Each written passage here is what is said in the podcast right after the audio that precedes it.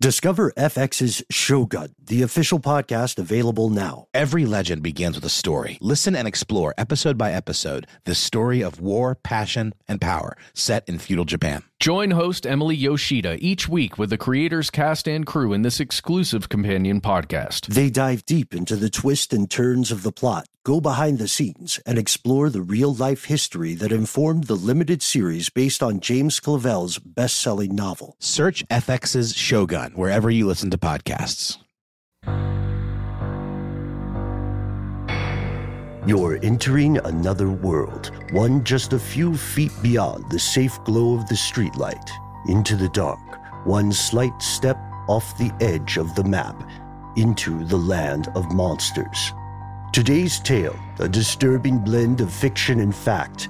Three intrepid podcasters stumble across a story more disturbing than they ever could have imagined.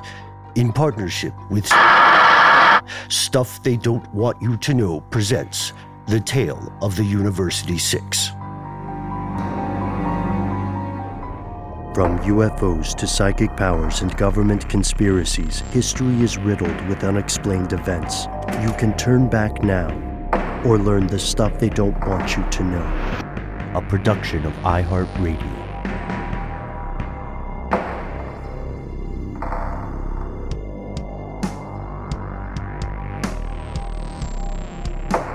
Hello, welcome back to the show. My name is Mark. My name is Neil. They call me Bill. Today we've got a strange one, folks. It's part mystery, part possible cover up, and just maybe part paranormal. So, as you know, we spend a lot of time on the show making sure anyone who wants to reach out to us can do so. We opened a door, you could say, and over the years we've encountered all manner of amazing, frightening allegations, but this one is a little bit different. We received notice of this story from a source that wishes to remain anonymous, and we're making this the first of a two part series. Let's dive in. Here are the facts. Yes, the facts, the historical facts. Uh, the story, um, as we can tell, at least as near as we can tell, starts somewhere around the dawn of the 20th century. Um, the United States was quite a different place back then. This was uh, before the advent of the internet, widespread use of television, before people traveled widely via the interstates or airplanes, but it was also, in a lot of ways, quite a dangerous time throughout the 1800s. Yeah, over the course of the 1800s, uh, the industrial eras of Western Europe uh, and the US, as well as the Civil War in the United States, led to many disastrous things. We've talked about the dangers of war in the past.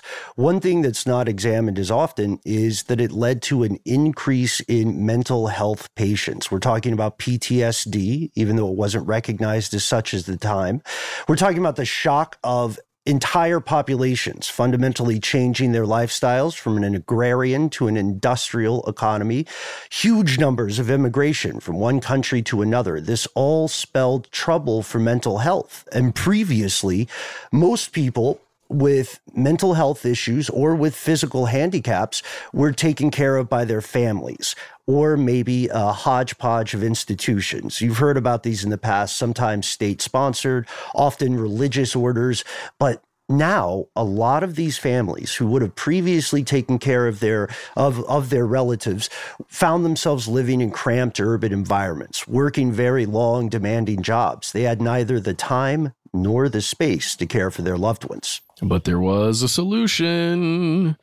Asylums oh boy just the name kind of strikes fear in the hearts of, of many people i would say me I think just thinking about abandoned asylums that I've visited or seen. I mean, it's cre- they're creepy yeah, what, things. What, what abandoned asylums have you visited, man? Give me the, the juice there. Well, we've talked about it on the show before. Uh, there was one that is now a large park in Dunwoody, Georgia, that I visited on several occasions. Seriously? Uh, oh my gosh. Okay. Yeah. Forgive me. I had no uh, idea. For sure. Uh, but the you know asylums were built as a way to house people who were in mental health crises, who had who had problems, who were dealing with the things Ben and Noel just described. And there were often facilities that housed a ton of people. A lot, a lot of people, and the funding wasn't always there to keep them running, you know, in the way they probably should. And also, guys, think about the science. We've talked about it on our human experimentation episodes. The science that was behind treatment for people in these asylums science. I need right. some quotes, air quotes. Well, the, there there are a couple things here that are really important. Like these asylums sometimes weren't purpose built. They may have been older things like manor estates or even castles that were repurposed, right, and came with dark histories of their own. Uh, mental illness as defined back then was very, very loose and quite unscientific. You know, there would be people with uh, psychological conditions, but there might also be, for instance, women who did not want to be in an arranged marriage, right? Or uh, were speaking out for their own personal rights, and they were treated as though they were insane. There was also a great deal of antagonism against what were considered to be the mentally ill. They were believed to be a danger to the greater population. Uh, asylums then were not necessarily rehabilitative in their in their goal. Instead, they inspired to be um, uh, islands of quarantine, right? To imprison, to house what they saw as the unfit. Yeah, and I mean a lot of these quote unquote treatments, like you said, I mean things like lobotomies and you know shock therapy, fever therapy, um, you know purposely induced insulin comas were akin to like medieval torture, what we might think of as ways of getting people to talk. You know, like in uh, prisoner of war type situations. Even I mean, really, really gnarly stuff that would have felt much more at home, like in a you know medieval dungeon. Um, not to mention that you know we have isolated examples uh, of of folks in charge of some of these types of facilities using their patients to uh, experiment on, essentially, to um, you know further what they thought of as their life's work. Yeah, and it's not hyperbolic to say it was somewhat of a wild west. These asylums quickly become overcrowded. There's not very much in the way of uh, substantive, rigorous oversight. Uh, and as you said, Matt, there wasn't a lot of funding. Also, the staff didn't really know how to deal with many, many of the conditions they encountered. These new mental health treatments that were introduced were often not subject to scientific methodology, and the families of these patients often did not have any kind of guarantee of access to their relatives. So if you were struggling or a loved one in your family struggling with mental health issues in the early 1900s in the United States, it, it would be on your family to take care of them. But what often happened is the family would go to a doctor and they would ask this doctor to say, you know, uh, whether or not a patient should be institutionalized. And it was very common for these patients to be locked up, regardless of whether they want they gave consent or whether they had the capability legally to consent to something like this. And about 70% of those patients were hospitalized involuntarily during this time. The idea was that you know you you as a family are making a sacrifice for a greater good people believed at this time that they, they believed that mental illness was heritable and their logic was that if you could eradicate mental illness, quarantining it the way that you would quarantine people who suffered from a physical disease, then you would eventually eliminate the disease altogether. And what happened to the people who were the carriers of these, you know, so-called diseases? Uh, we're not saying that we think that. That's just how medicine at the time approached it. Well, it didn't really matter what happened to them just keep them out of the public square. So these patients, which could be called prisoners, shared overcrowded rooms. Absolutely no privacy, very little way in the way of hygiene. If the staff is abusive to you, there's no one you can tell about it. Uh, the food is often inadequate, um, sometimes spoiled or rotten, and the rooms are locked. It very much is like a prison. If there was a fire or someone acted violently, there wasn't any way to escape and it wasn't just the doors you know it's the windows too there's that there's a facility here in atlanta that is gosh i want to say i don't know if it's cdc i can't remember which institution now runs the building but it's often rented out for filming in atlanta right now but it used to be a mental institution of some sort some kind of asylum where you can see the, this exact thing with the doors that are fully secured, uh, where you'd have to have a staff member opening that door either way, and the windows are all fully barred up, like all up and down this this rather tall building. It's very creepy. It kind of reminds me of, I think a while back, guys, we talked about the Willowbrook mental institution that was on Staten Island. There was mm-hmm. a there was an expose on that facility a while ago that's that really just showed the reality of all the things we've been describing thus far in the episode. Yeah, Geraldo Rivera actually covered Willowbrook uh, mm. a while back. Yeah. Uh, in Willowbrook 50 years later with Geraldo Rivera. So do check that out if you want a gripping and uh, in no small way disturbing exploration of what we're talking about.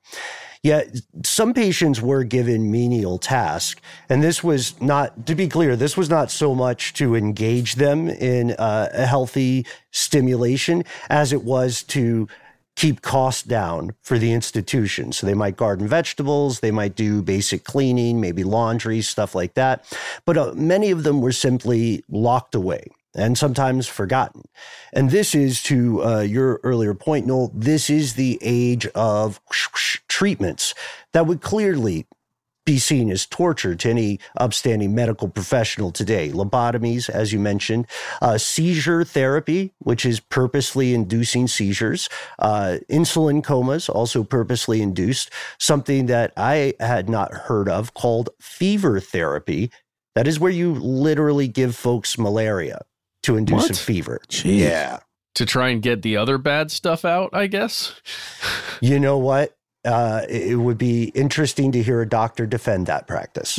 well, I mean, again, a lot of this stuff really has the ring of like trepanation, like drilling into the skull to release demons, or you know, like leeching or um, bloodletting. And uh, lobotomies, in particular, are barbaric because when lobotomies were in their heyday, medical professionals did not know enough about the workings of the brain to understand what they were doing. Uh, they were just they were just giving people brain damage. To be clear, no one walked out of a lobotomy better than they were in the beginning. There were also ice baths, deep, deep isolation. Think like supermax prison level, uh, constant physical restraints, being tied down almost 23 hours a day, stuff like that.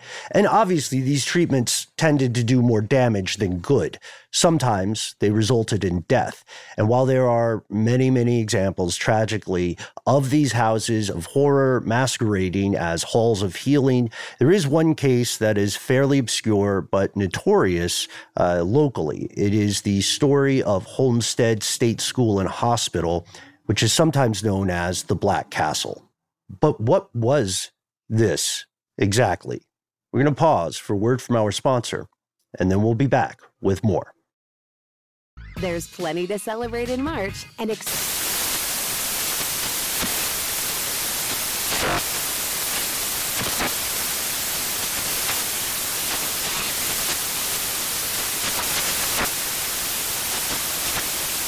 National Craft Month with the perfect pizza at home class from Craftsy. And anytime is right to listen to iHeartRadio's iHeartCountry Radio. Discover more shows and movies for free.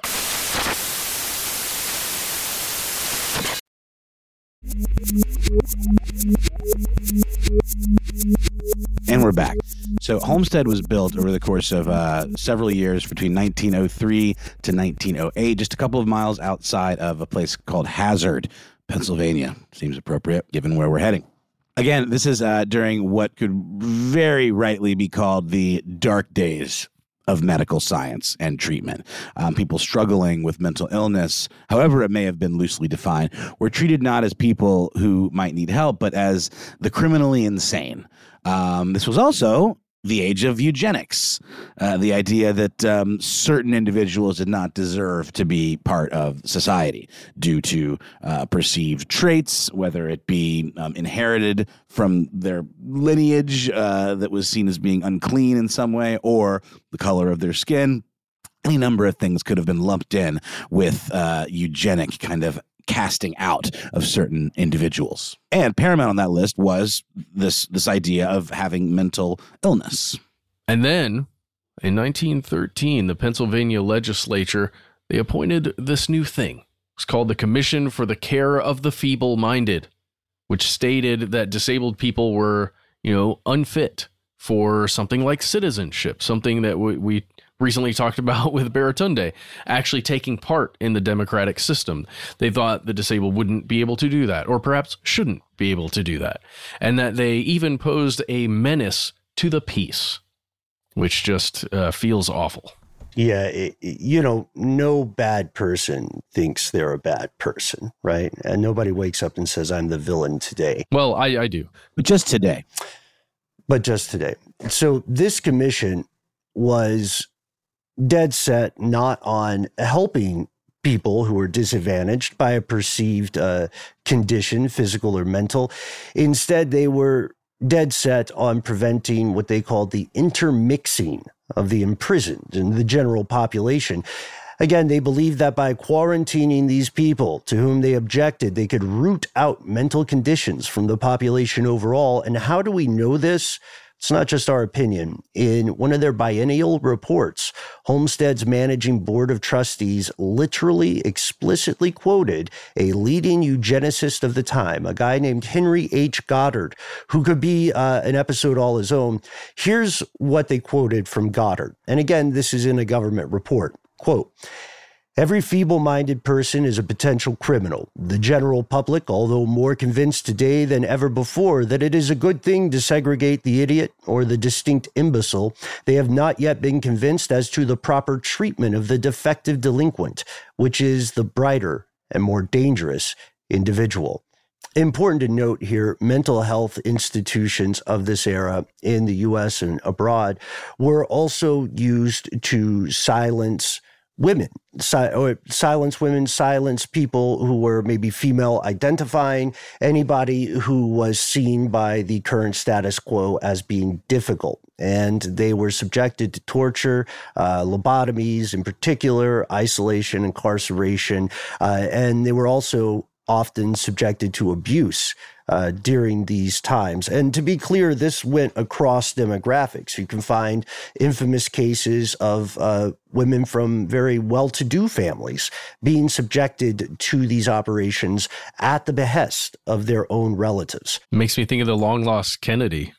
Exactly. Yes, exactly. But something went wrong at Homestead, even by the standards of the time rumors began to spread rumors of unorthodox, ghoulish experiments. To the staff of Homestead, this was the forefront of medicine, the greater good, the, the rationale being that the ends justified the means in pursuit of some imagined greater good.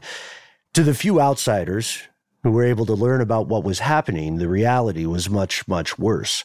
Whispers proliferated, and in hushed tones, locals would begin sharing legends of something they called the laboratory. Oh man, so these are these are some crazy rumors. This this quote laboratory, and uh, we've heard about this by the way, uh, us on this show. Uh, these rumors were, although just rumors, right? That's all it was. It was like tales that you would uh, horror tales you tell around a campfire about this really genuinely creepy place that had bad stuff going on and you know, arguably bad people doing bad things. It's a winning combination. Yeah, right. Until there was a fire. And as we talked about before, these these buildings are so tightly controlled and sealed. When there's a fire on the inside of one of these buildings, it's gonna be horrific, especially for the people that can't open their own doors. Many right? of the areas are subterranean as well. Um, it would just be nearly impossible to escape. Absolutely. And so the institution met uh, a fiery end of sorts. Throughout the 1960s into the 1980s, time wound on and America moved on. There were a few stories about the place and how it was abandoned, or maybe not all the way abandoned, but they quickly faded from the news. And sure, there were other stories to focus on, you know, the Vietnam War, other wars, domestic chaos. Uh, but let's be honest, this remains part of the past that American culture would rather forget, except not everyone. You see, sometime in the mid 1990s, a group of history students at a local university decided to explore the abandoned ruins of the so called Black Castle as part of a group project. They wanted to determine, once and for all, the doom that came to Homestead. Hashtag uh, no Lovecraft, but that's that's the Lovecraft reference. And after a word from our sponsor, we'll tell you what we've discovered. There's plenty to celebrate in March and.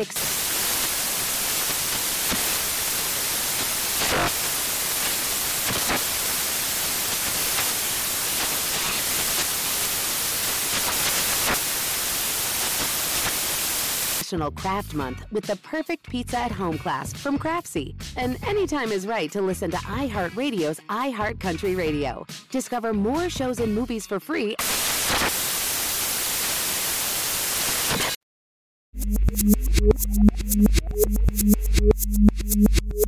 Here's where it gets crazy. So you may uh, hear whispers of this group referred to as the University Six. And as we record, none of these students, these uh, these bright young minds, have been seen since and remain officially missing today. So what what exactly happened? Well, as we do on this show, when there's something like this going on, we try and call primary sources, we try and call, you know, reporters, and in this case, law enforcement just to see if we can get any actual details, right? Because there's not much just in the public sphere that we could find.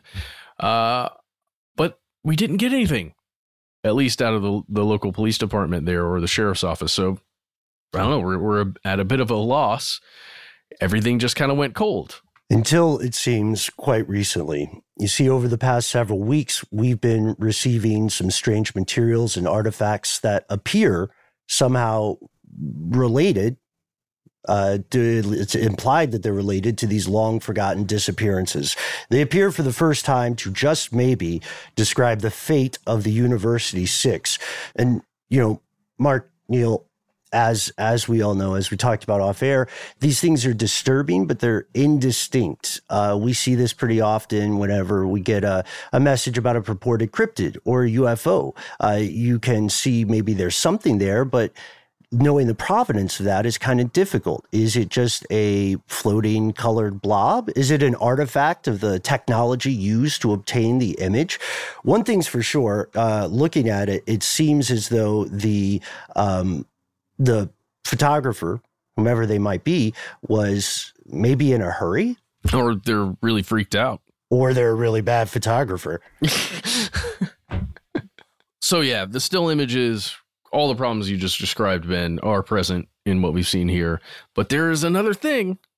There is a video where if you don't have such a steady hand or you are freaked out or you're running or something, you're still going to create, you know, hundreds, if not thousands of still images at once. Those are a little bit easier to go through. And we do, in fact, have a video.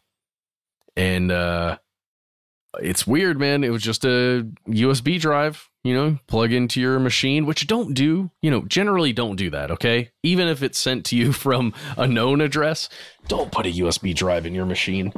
Uh, we put it in a work computer. well, let's play the clip. Is this thing on? Hmm? Trees look nice. Too bad we have to spend all weekend digging through some old junk. It's called research, Emily. Mm-hmm. You know, you have a 4.0 and are pretty much a genius, but don't waste the battery on that thing. I am documenting our research. Duh.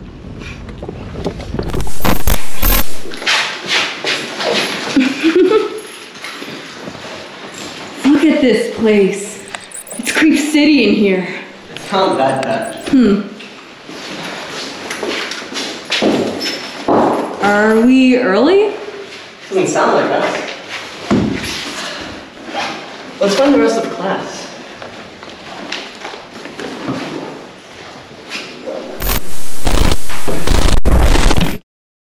okay, let's let's pause here and un, unpack this.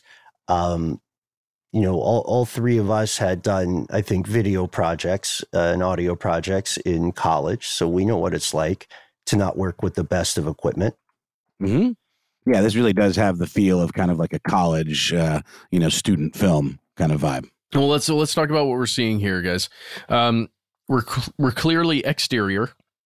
We've got a uh, what appears to be a man and a woman in the shot.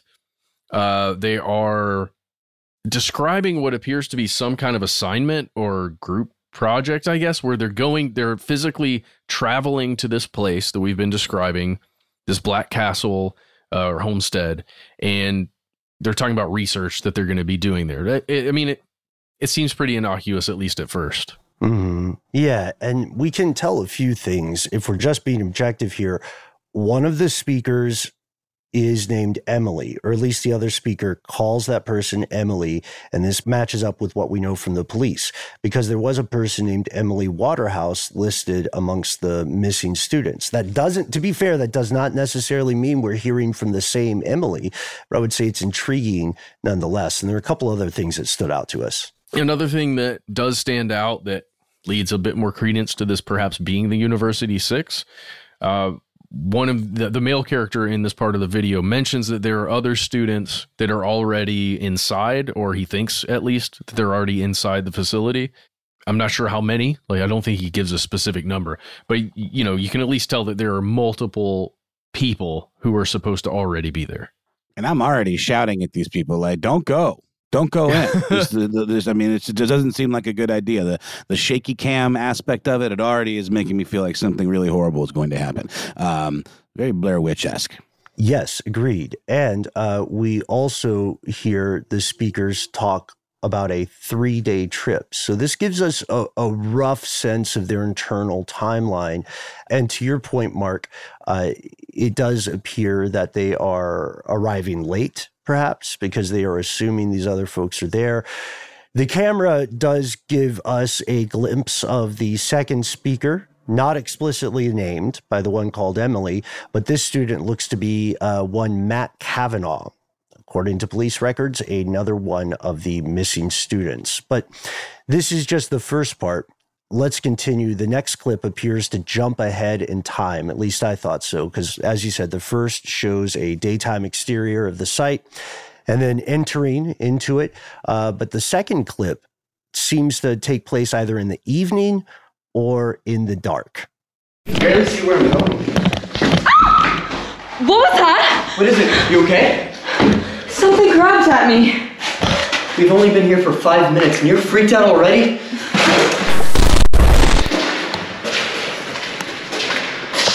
Is it freezing in here? What was that? You know, the first thing that occurs to me is um, this definitely feels like it took place in the early 90s or maybe even the late 80s because it's like they're not able to phone their friends ahead. They don't seem to have cell phones. Um, it, the, the clothing is very of that period. You know, if only they had had cell phones, they could have called ahead or at least known uh, where to find their their their friends. Um, but you know, then we wouldn't have a story. Or if only they'd turn the radio on for a minute so we could hear whatever the hit, you know, the top forty songs were. that would have been cool. Or if they'd said, "We're recording on month day year, which would have been very yeah. helpful. And you may be thinking, well, cameras at this time in the 90s typically did have because they were running on tape right they typically did have that time code uh, timestamp uh, but the quality is so bad uh, that you can't really make it out uh, and uh, we'll get to it in a second, but there are some serious questions about the provenance of this, of what happened to this cop, this content before it got to us. It reminds me of that. What's that show that was on Netflix recently that was about like kind of like a dude who did like forensic rebuilding of uh, of videotapes? Archive 81. Archive 81. Yeah, this has the feel of something that's been like reassembled in some way after being perhaps heavily damaged. Mm-hmm for now we have to bracket the idea of something moving in the background there because there's just not enough information to clearly distinguish who it could have been. Um, just you know, looking at the footage, guys, I like you said, Bill, I can't conclusively say there was a thing there, but it looks like something, like you said, a humanoid figure of some kind that sort was of a shape in the know? shot. Like, uh, yeah, yeah. Well, in um, What's the other thing? One of the other people in the in the footage here mentions being cold and like hitting a cold spot, which is mm. a very hmm. common thing that we've heard from you know from you, from listeners, as well as from our research that co- coincides with some kind of let's say, interaction with something from the other side, if it exists, and if there is some kind of interaction truly happening, a cold spot or coldness is often associated with it. Right. And to be fair, it doesn't look like they have equipment to measure that temperature, right? So it's working off their personal sensations. At this point, also, uh, we haven't actually heard or seen the other four students, right? Or whatever group they're supposed to be meeting up with. But of course, this is not the entirety of the footage we've received. And let's talk a little bit about the footage because you can tell we have some uh, serious issues with it. We spent some time looking over the video files themselves in depth running them through a couple of different filters. And not to get too in the weeds about it, but one of the important things you want to do when you're doing any kind of um, forensic research into footage like this is you want to search the metadata. Um, metadata would plausibly tell us when something was actually created, right? As mm-hmm. long as the metadata isn't messed with. But when this was sent to us, it appears that someone had intervened somewhere in the chain of custody between this was when this was originally filmed and when we got it. It does seem like when it was digitized, maybe there was mm. some tampering that occurred, or maybe just error, or maybe just a piece of software that automatically altered it. But who we don't know. We can't confirm. It's just different. So we, you know, full disclosure, folks, we went back on forth on whether to air this footage because we thought it could be possibly a prank. You know, um, we're fans of pranks. We said, well, what if it's genuine? Uh, due to the quality of this footage, as well as our confirmation that somebody probably did mess with the source data, it is honestly hard to tell. But if it is genuine, then the last thing we want to do is put anyone in danger. For sure.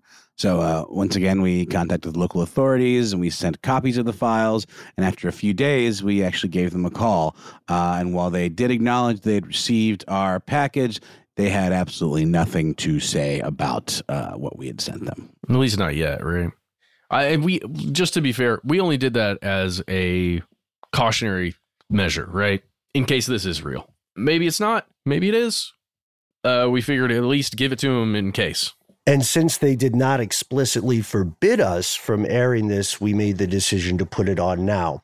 And that's where we're going to leave the story for today. We will continue. Uh, stuff they don't want you to know is normal, but as we learn more, we will record a second update here, and the investigation will continue. And so that is our show. Thank you so much. As always, tune in for our upcoming episodes on the way to you soon. Okay, well, uh, we're we're wrapped. That was a doozy. Yeah, that was, that was a nutty one. That's for sure. Yeah, I, uh, to be honest, I'm a little weirded out that we kind of even put this out, guys, because I, I maybe they really did see something when they were down there in that in that place. I don't know. Yeah, Mark, you're the video expert, but uh, just between us, it kind of looked like a clown. like I didn't want to say that I think you might be right. It was clown like uh, in shape and form, that's for sure. It had a big, weird nose, too. Very like schnoz- schnozzly. Bulbous, yeah. I'm just kind of upset that the cops didn't like immediately get back to us and at least say, oh, yeah, okay, whatever. This is nothing. Or thank you or something. Oh, it's very odd. Right. Yeah. I mean, the public information officers are doing their best, but their hands are tied. Yeah. Yeah. We'll see. Um, it's a weird one. Oh, hang on, y'all. Someone's at my door. Oh, shoot.